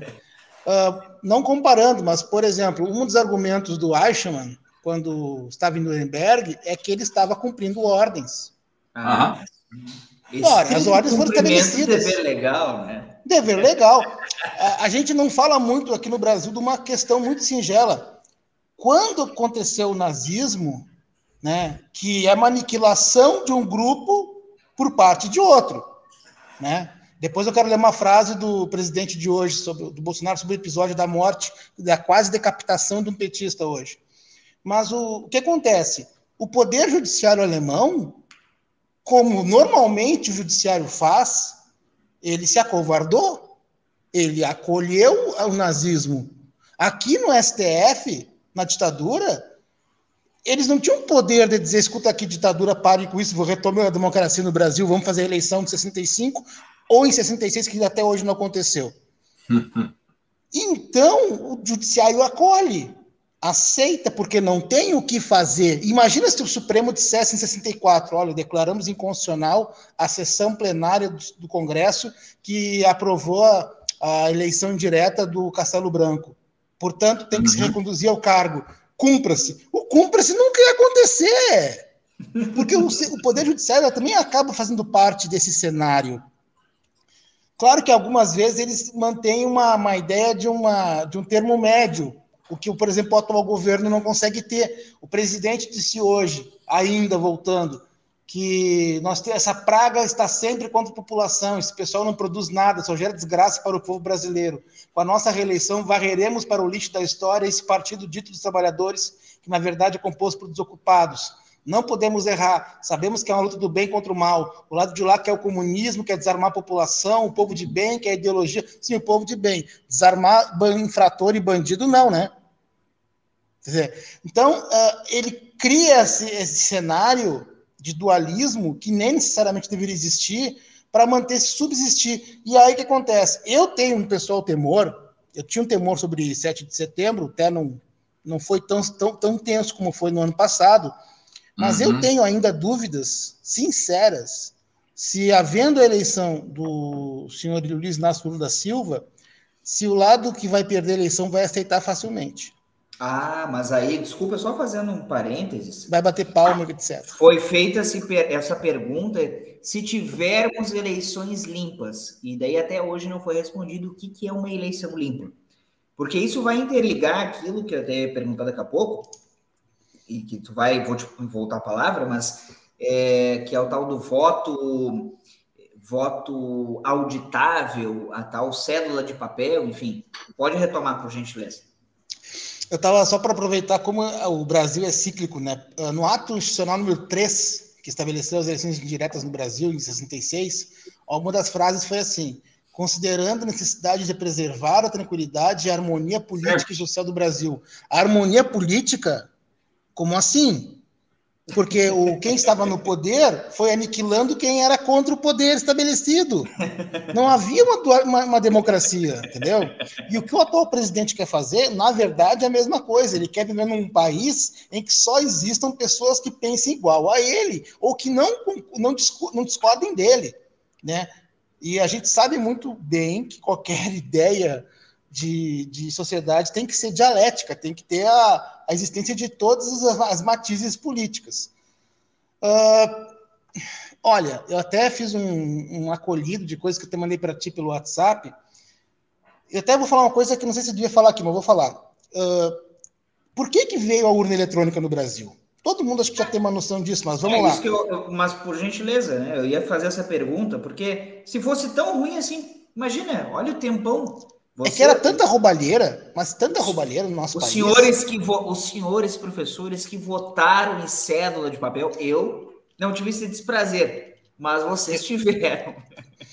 Quer ver uma coisa? Uh, por exemplo, lá nos anos, dos anos 10 até o 30 do início do século passado, uh, tinha uma fraude do bico de pena, ou seja, a pessoa ela já preenchia no livro eleitoral o nome de eleitores e votava a favor do candidato. A lista, é? A lista. Então, assim, ó, por exemplo, o Prudente de Moraes foi eleito com 88,3% dos votos de uh, 1902, eu acho, ou não lembro certo. Uh, o Augusto, uh, Antônio Augusto Borges Medeiros foi reeleito várias vezes, né? então sempre se fazia esse voto de cabreço até os fins dos anos 30. Aí veio, em, em 34, o série eleitoral, que foi extinto de novo na Constituição Polaca de, de 37, depois ele voltou em 46, e tínhamos cenários assim de muitas fraudes. Eu, eu, vou dar um exemplo banal. Eu até conversei com uma jornalista aqui de Porto Alegre, que ela me contou que teria encontrado, teria sido encontrado votos em 82, foi uma, uma eleição muito fraudada aqui, uh, muito, muito polêmica, porque o, o é. candidato derrotado, Pedro Simon, perdeu por uns 24 mil votos e ele meio que desistiu de, de, de brigar. E ele, isso, foi embora para Xangri-Lá e esqueceu. Assim, eu tinha oito anos, eu estava sentado na sarjeta da praia, da rua Praia de Belas, em frente ao Grêmio Náutico Gaúcho. Tu viu as células? Eu, é, eu estava lá, vi isso. as cédulas de papel com uma tarja preta, um brasão e uma assinatura à tinta. Aí essa jornalista me contou que ali na Gerando Coelho encontraram votos numa lata de lixo. Isso. Aí, para fechar essa questão, para mostrar, meu querido, uh, quando antes, no Rio de Janeiro, a coisa era tão grave que as urnas, eles cortavam o lado da lona e jogavam votos a favor do candidato. Então, hum. tinha mais votos do que, do que, do que a sessão existiria. A roubalheira era em quase todas as sessões do Rio de Janeiro, em 92, 94. Mas isso não, a gente não pode ir muito longe. Deve lembrar, vocês estão assistindo, que teve uma eleição para o Senado que tinha 82 votos. Mas são 81 senadores. Como assim? Então a urna eletrônica ela veio realmente para dar uma chance de não ter fraude. Mas ainda assim, vou dar um exemplo. Eu conheço uma, eu sei de uma história de uma cidade pequena no interior que um candidato lá tirou 100 notas de 10 reais, rasgou as notas de, e prometeu para a pessoa: tu vota em mim que eu te dou a outra parte. Ele não foi eleito. Eu, eu sei de uma história de um candidato que ele era dentista numa cidade do interior do Paraná. E ele fazia o quê? Eu te dou metade da chapa antes da eleição. A outra parte eu faço depois que eu for eleito. Claro, né? Para garantir. E ele foi eleito. E fez a outra metade da chapa. Então, essa questão do voto ser comprado ainda é uma realidade em razão da condição de vulnerabilidade social do Sim. nosso povo. Né?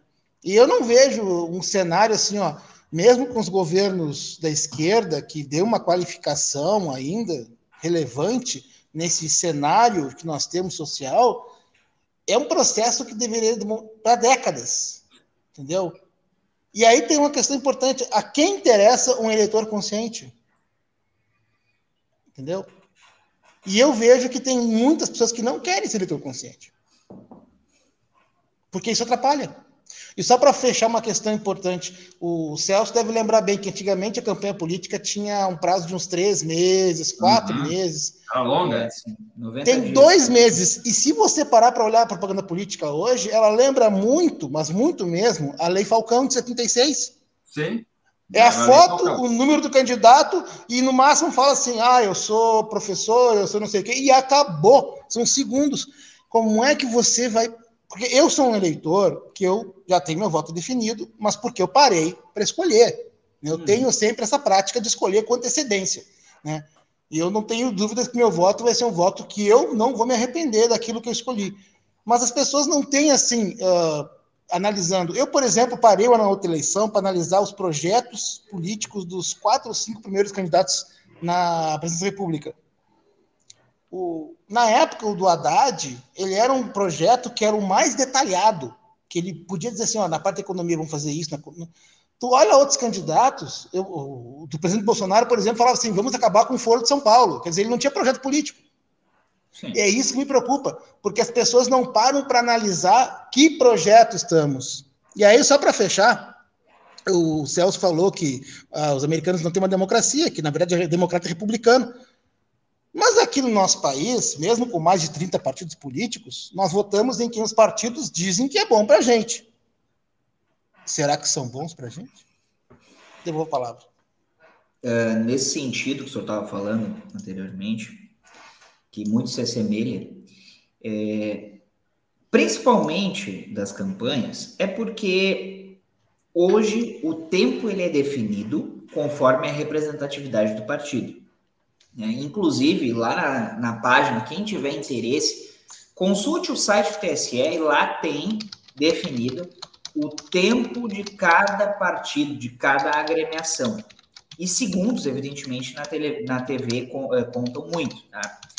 Mas teve um partido que acabou, uma federação que acabou se é, beneficiando, porque tinha, tem o maior número de parlamentares, mas mesmo assim nesse período que essa federação tem, eles não conseguem explorar porque eles têm que ter muito mais candidatos para que eles continuem tendo cada vez mais é, financiamento público. Senão, não terão financiamento público.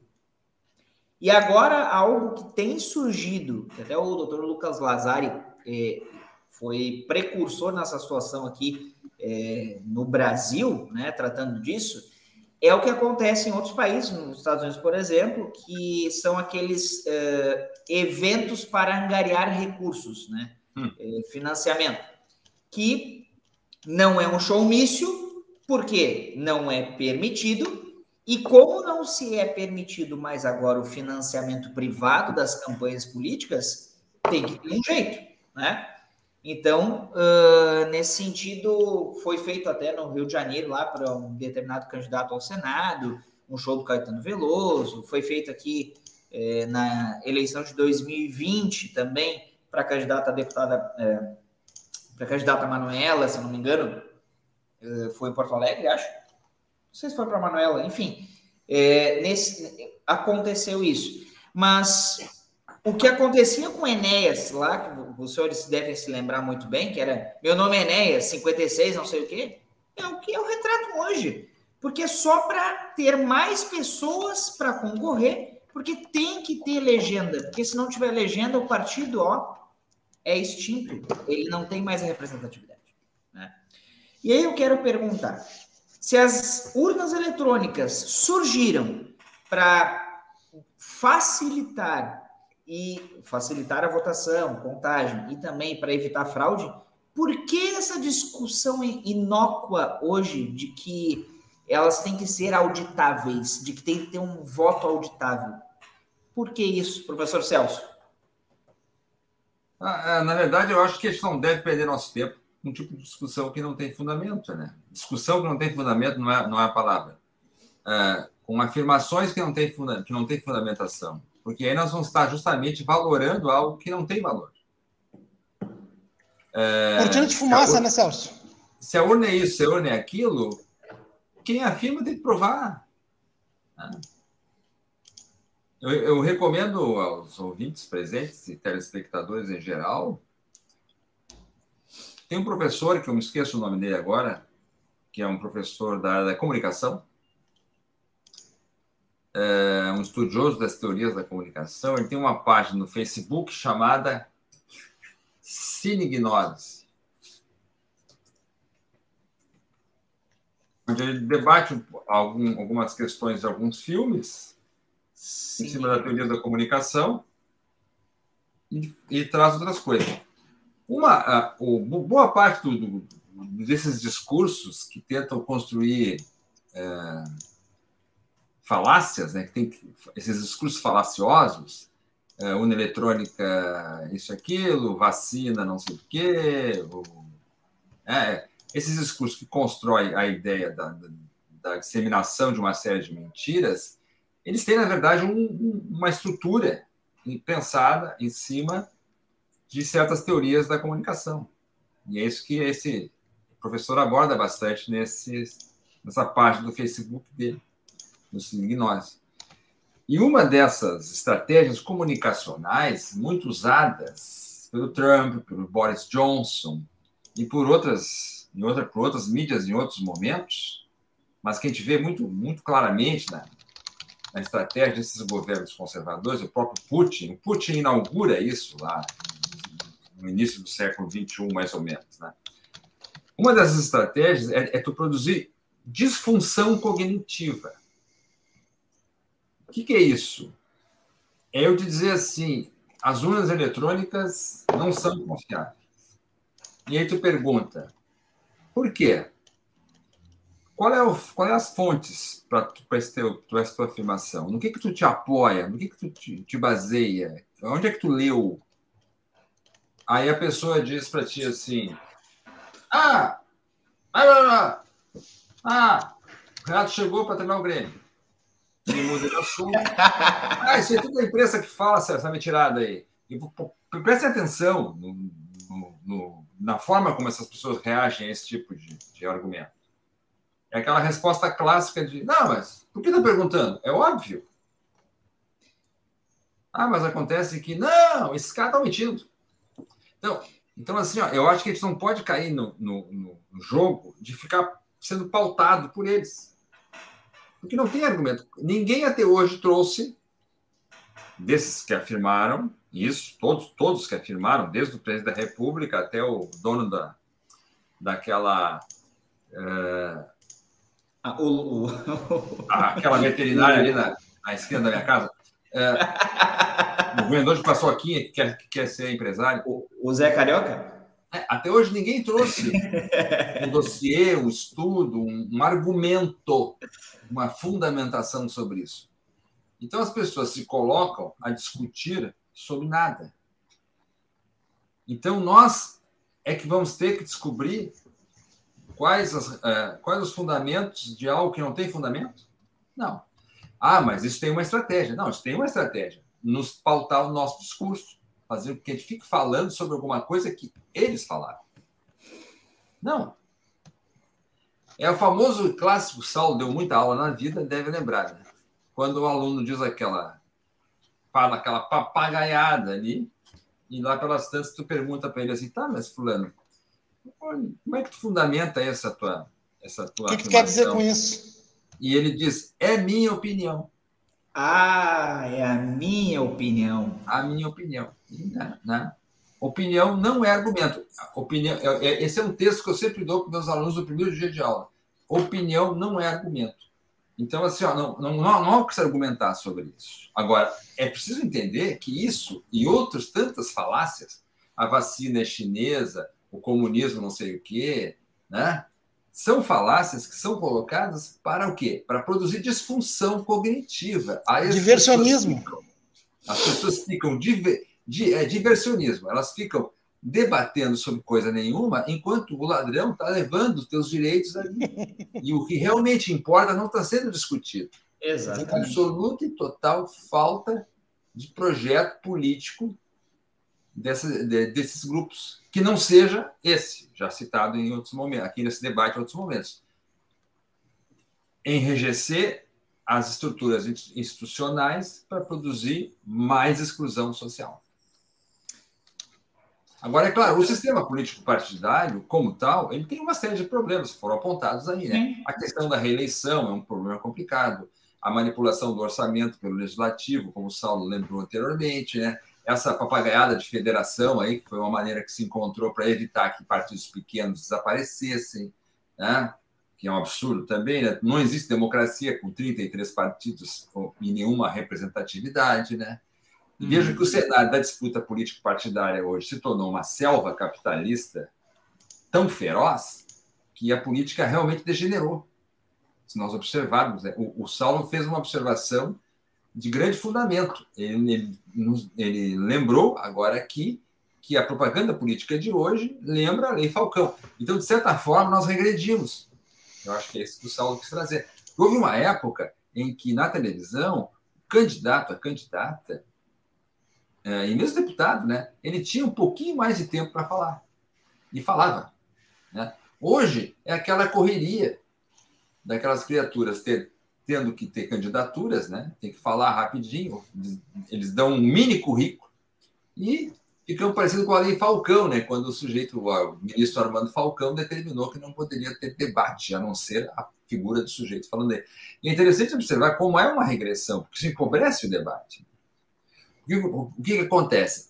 O processo de, de, de, de criminalização que, que, se infiltrou na política partidária nos últimos anos, não só no Brasil, mas em todo o mundo, né?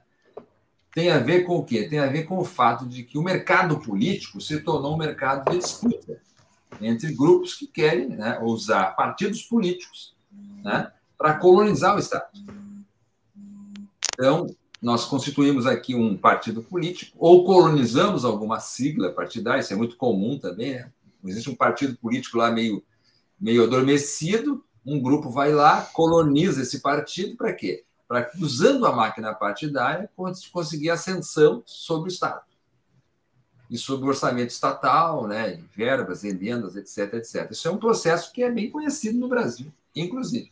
E nós estamos vivendo, vivendo essa experiência, né, essa luta de grupos pelo butim, pelo espólio, né? porque o Estado ele, ele é, e no Brasil em especial, né, uma espécie de grande tesouro a ser explorado, né? que são concessões, são obras, são benefícios dos mais diversos. Né?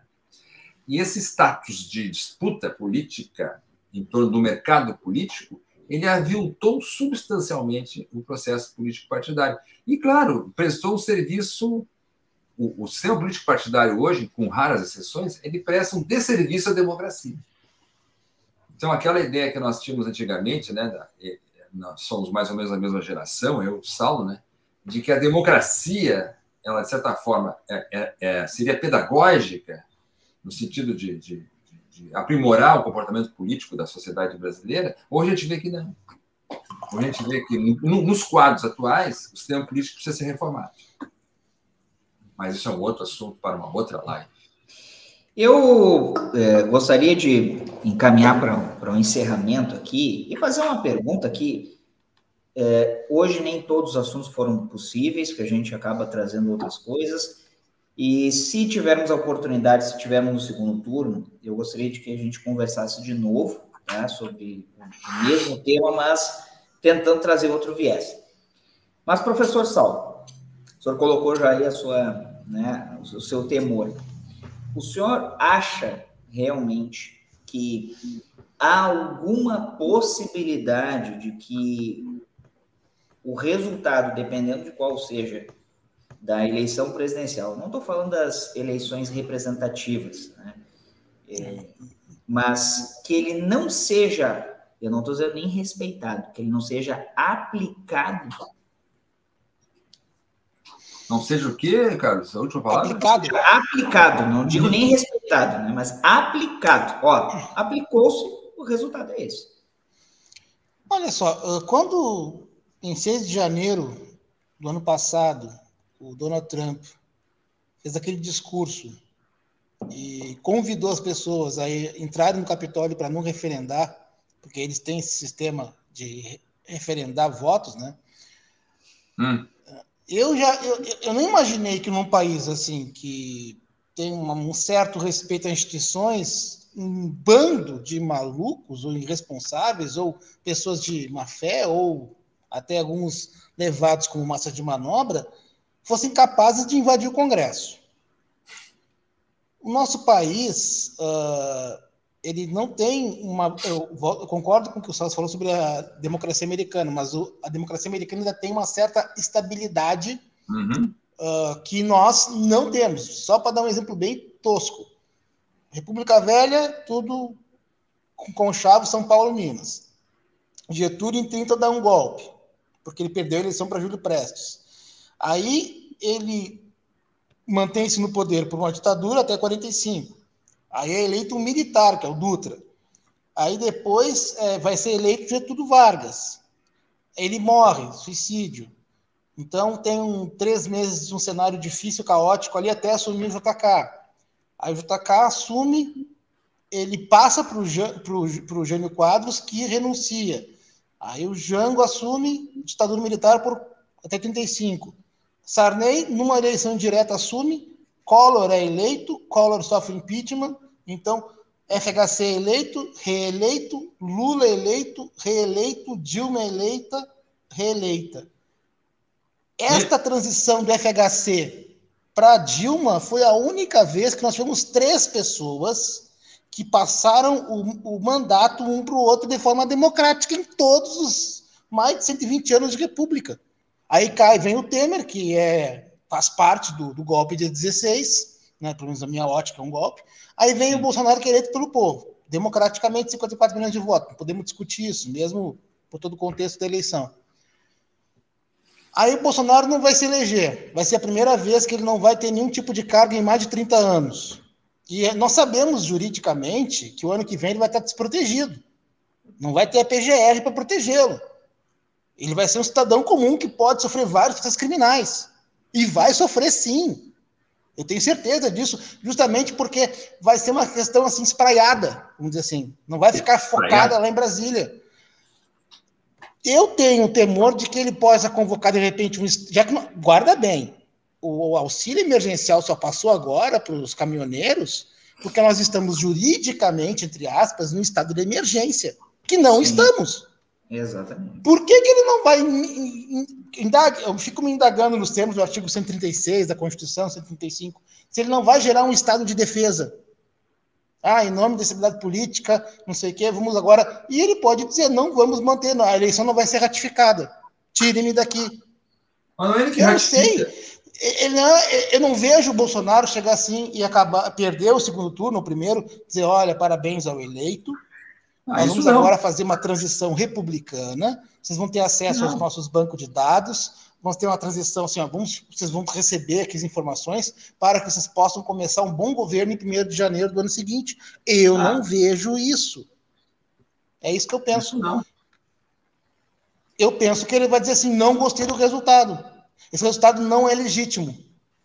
E aí, se as Forças Armadas apoiarem a visão dele, e ele fez tudo, tudo, tudo, escola cívico-militar, que tem uma coisa draconiana, ah, ele fez a questão de apoiar os militares. Claro, guarda bem, a reforma previdenciária de 19, ela prejudicou os, o- o- o- os praças, prejudicou os sargentos, ela só beneficiou o oficialato, né? Ela, ela ajudou só quem ele queria que ajudasse. Porque ela, ela foi ruim, inclusive, para pensionistas, para viúvas de militares. E aí ele conseguiu fazer uma ah, facilitar o acesso de armas no Brasil, como nunca se teve na história do Brasil. Essas pessoas estão armadas por aí. Que, qual é a minha segurança que essas pessoas não vão querer impugnar? Ah, ontem, um candidato a deputado, ah, não sei qual cidade, qual, qual estado do Nordeste, disse claramente: nós Fortaleza. vamos ganhar no voto, senão vai ser na bala. Uhum. O que, que vocês acham né? disso? O que, que vocês acham? Eu tenho meu, eu ainda tenho, eu tenho meu temor ainda. Ah, eu, eu diria o seguinte: Professor Celso, muito também. a gente, é, eu acho que é, é, eu acho que o melhor momento do Bolsonaro já passou. O melhor momento que ele teve para alguma coisa. Eu também não acredito que ele faça qualquer tipo de transição civilizada se ele perder a eleição para outro. é na boa, na boa. É, não, isso não existe, né? A gente já viu, né? Ele pertence àquela categoria que o Max Weber chamava de do, daquele governante que precisa sempre viver numa espécie de estado extra-cotidiano. É, uma espécie está sempre produzindo um, um, um contexto é, é, efervescente, porque ele só vive nisso, né? Nós passamos quatro anos aí sem governo, sem projeto político, sem, sem continuidade administrativa, etc. Mas por que, que eu acho que não vai acontecer nada? A não ser, claro, um momento de tensão, uma refrega aqui e ali, algum, algum valente se manifestando, violência política pulverizada em alguns pontos, sim. Por quê? Porque não há caldo político, não há uma, não, não, não há uma aliança política de setores sociais poderosos em torno disso. Tá? E talvez a imagem do presidente ontem, no 7 de setembro, lá sozinho no palanque, seja uma referência a isso. Ele precisaria de uma conjunção de forças mais articuladas politicamente, com força em torno dele, inclusive midiáticas, para produzir algum tipo de consenso, mesmo que parcial, que desse a ele um respaldo para a ação. O que ele pode convocar aqui e ali é do estilo, né? que ele pode convocar caminhoneiros, policiais federais, pessoas armadas pelas ruas. Isso ele já está fazendo hoje, ele já faz essas falas hoje. Né? Uma guerra Então, civil? E vai haver, acho que vai haver um, vai haver sem dúvida tensão, etc. Né? Eu, eu, eu gostaria de partilhar do mesmo otimismo, eu vou chamar de otimismo judiciário, o otimismo do Saulo, em ver esse senhor sendo processado num momento, se ele for derrotado, se ele for derrotado, né? Mas acho que dificilmente aconteça. Acho que ele vai, inclusive, né? Isso, isso eu acho difícil de acontecer. Não vem ao caso. É, o que talvez é, mereça uma reflexão muito profunda nesse país é, seja justamente a gente se perguntar é, de quantas violações é feita uma democracia. Eu, eu já estou cansado de ouvir esse papo de, de o presidente cometeu tipo, crime de responsabilidade. Eu me canso disso já. Ah, canso disso. É um crime de irresponsabilidade, né? Já não tem mais responsabilidade. A, a, agora, usando o, ainda sobre o tema do, do, da estabilidade, né? É, também a estratégia, a estratégia de, de, de, produzir slogans e discursos é, que sinalizem com uma instabilidade, também é uma estratégia de disfunção cognitiva, né? Para fazer nós ficar pensando nisso e não fazer outra coisa, né? É, mas eu acho que talvez seja é, relevante pensar em cima dessa questão da, da instabilidade, né? É pensar justamente isso, né? Eu não acredito que, uhum. que, que ele consiga. Ele, ele, ele, já teve um outro momento em que ele conseguiu, que ele poderia conseguir um mínimo grau de hegemonia, né? mínimo para produzir algum tipo de confusão, vamos chamar assim, né? Mas eu acho que nesse momento não não é o não é o caso, né? Mas a questão acho que mais, mais profunda aí é discutir, né? É, nós somos uma sociedade democrática, em certa medida, um Estado democrático de direito pertence a alguns, né? a grande maioria não, né? e é isso que nós temos que aprofundar, né? porque o, usando o slogan da UDN, né? o preço da liberdade é a eterna vigilância. E a democracia é isso, a democracia é a eterna vigilância. As pessoas ficam, a, a, muita gente ficou decepcionada, nervosa, desesperançada. O Bolsonaro foi eleito em 2018, mas ele foi eleito. Ah, ele foi eleito. Sim, alguém pode dizer que houve todo um conjunto. Sim, ao, sim. ao, mesmo tempo, houve todo um, um, um conjunto de, de, de, estado de exceção, eu sei, mas a, a, a democracia ela não é um status congelado, ela é um processo que exige permanentemente uma vigilância. E essa vigilância que faltou, né? A ponto de nós chegarmos no, no estado que nós chegamos. Muito obrigado. Valeu. Meus queridos professores, eu tenho aqui a relatar o privilégio de estarmos conversando hoje, nessa sexta-feira, e espero que mais tardar consigamos voltar a conversar, se tivermos segundo turno, se não se, aliás, se tivermos, né? Segundo turno a gente volta a conversar para trazer outras nuances. E eu gostaria que vocês deixasse suas considerações finais aí para essa nossa live. Eu, eu, só queria recomendar rapidamente aí o meu canal no YouTube, que é o Instituto certo. Pensar. Pode falar, claro. Que lá no canal tem um, um cursinho rápido sobre fake news, é, que eu acho que é, que, é um, que é um tema que já não é tão novo, né? mas que nos pegou até certo ponto de surpresa na eleição de 2018, né? Para as pessoas tentar entender um pouco o que, que é, afinal de contas, fake news, né? porque a desinformação ela é uma arma de guerra, né? sem dúvida nenhuma. É isso. Verdade. Valeu. Professor Saulo. Eu queria agradecer o convite. Uh, seria, seria um tema para um outro debate, né? A questão só das fake news, porque realmente na, no cenário atual, com a carga de desinformação, uh, intencional, né, dolosa, é alguma coisa assustadora. Sempre teve algum tipo de boato, de fofoca em outras eleições, através de jornal, que o candidato é isso, o candidato é corrupto, e aí acabava, mas uh, eu vejo, sim, muito, porque eu tenho pessoas próximas a mim que são bolsonaristas e mandam, mandam alguns vídeos, aí me perguntam, ah, isso é verdade? Eu digo, não, e posso dizer que a tua fonte geralmente é mentirosa, porque eles constroem, eles, eles criam um, um factoide e isso gera o quê? A dúvida no leitor. Porque uhum. enquanto a gente, por exemplo, ainda tem uma percepção, não, isso aqui é totalmente absurdo, outros olham, ah, mas então é verdade. Se alguém me mandou isso aqui e alguém que eu acho que é uma pessoa séria, ah, então é verdade, uhum. né? E então, eu agradeço o convite, agradeço ter esse tipo de esse momento de debate com o professor Celso, que é uma pessoa a quem eu tenho muito respeito, muita consideração. Bom, o Carlos nós conhecemos há muitos anos, né? Foi meu aluno e hoje um colega, como diria um antigo delegado de escol, né? De, de grande. Escol. É, escol, escol, não é escol bebida, né? Escol. E eu espero que nossos, quem nos assistiu, ou vai nos assistir, tenha, eu sempre peço assim, exorto, né? Tenha consciência do que vai fazer. Né? É. Urna não é sanitário.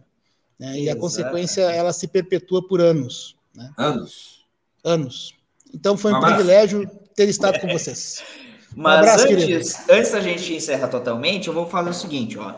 Se o pessoal for lá no arroba Descomplica Direito 01 é, no Instagram, e pedir Ana, a gente quer que voltem a falar antes do do, do primeiro turno, aí a gente volta a falar antes do primeiro, né? Da ocorrência do primeiro turno. Se não, a gente deixa essa conversa lá para o segundo turno. Então, lá no arroba Descomplica Direito 01, nos sigam lá no Instagram, assim como o Instituto Pensar também, arroba é, do, é, do Instituto Pensar também lá no Instagram. E não se esqueçam de nos seguir lá e se inscrever no canal do Descomplica Direito no YouTube, assim como do Instituto Pensar, que o professor Celso já mencionou anteriormente. Um abraço a todos e todas e aos senhores, um abraço, forte abraço. Até mais. Valeu. Até mais, um abraço.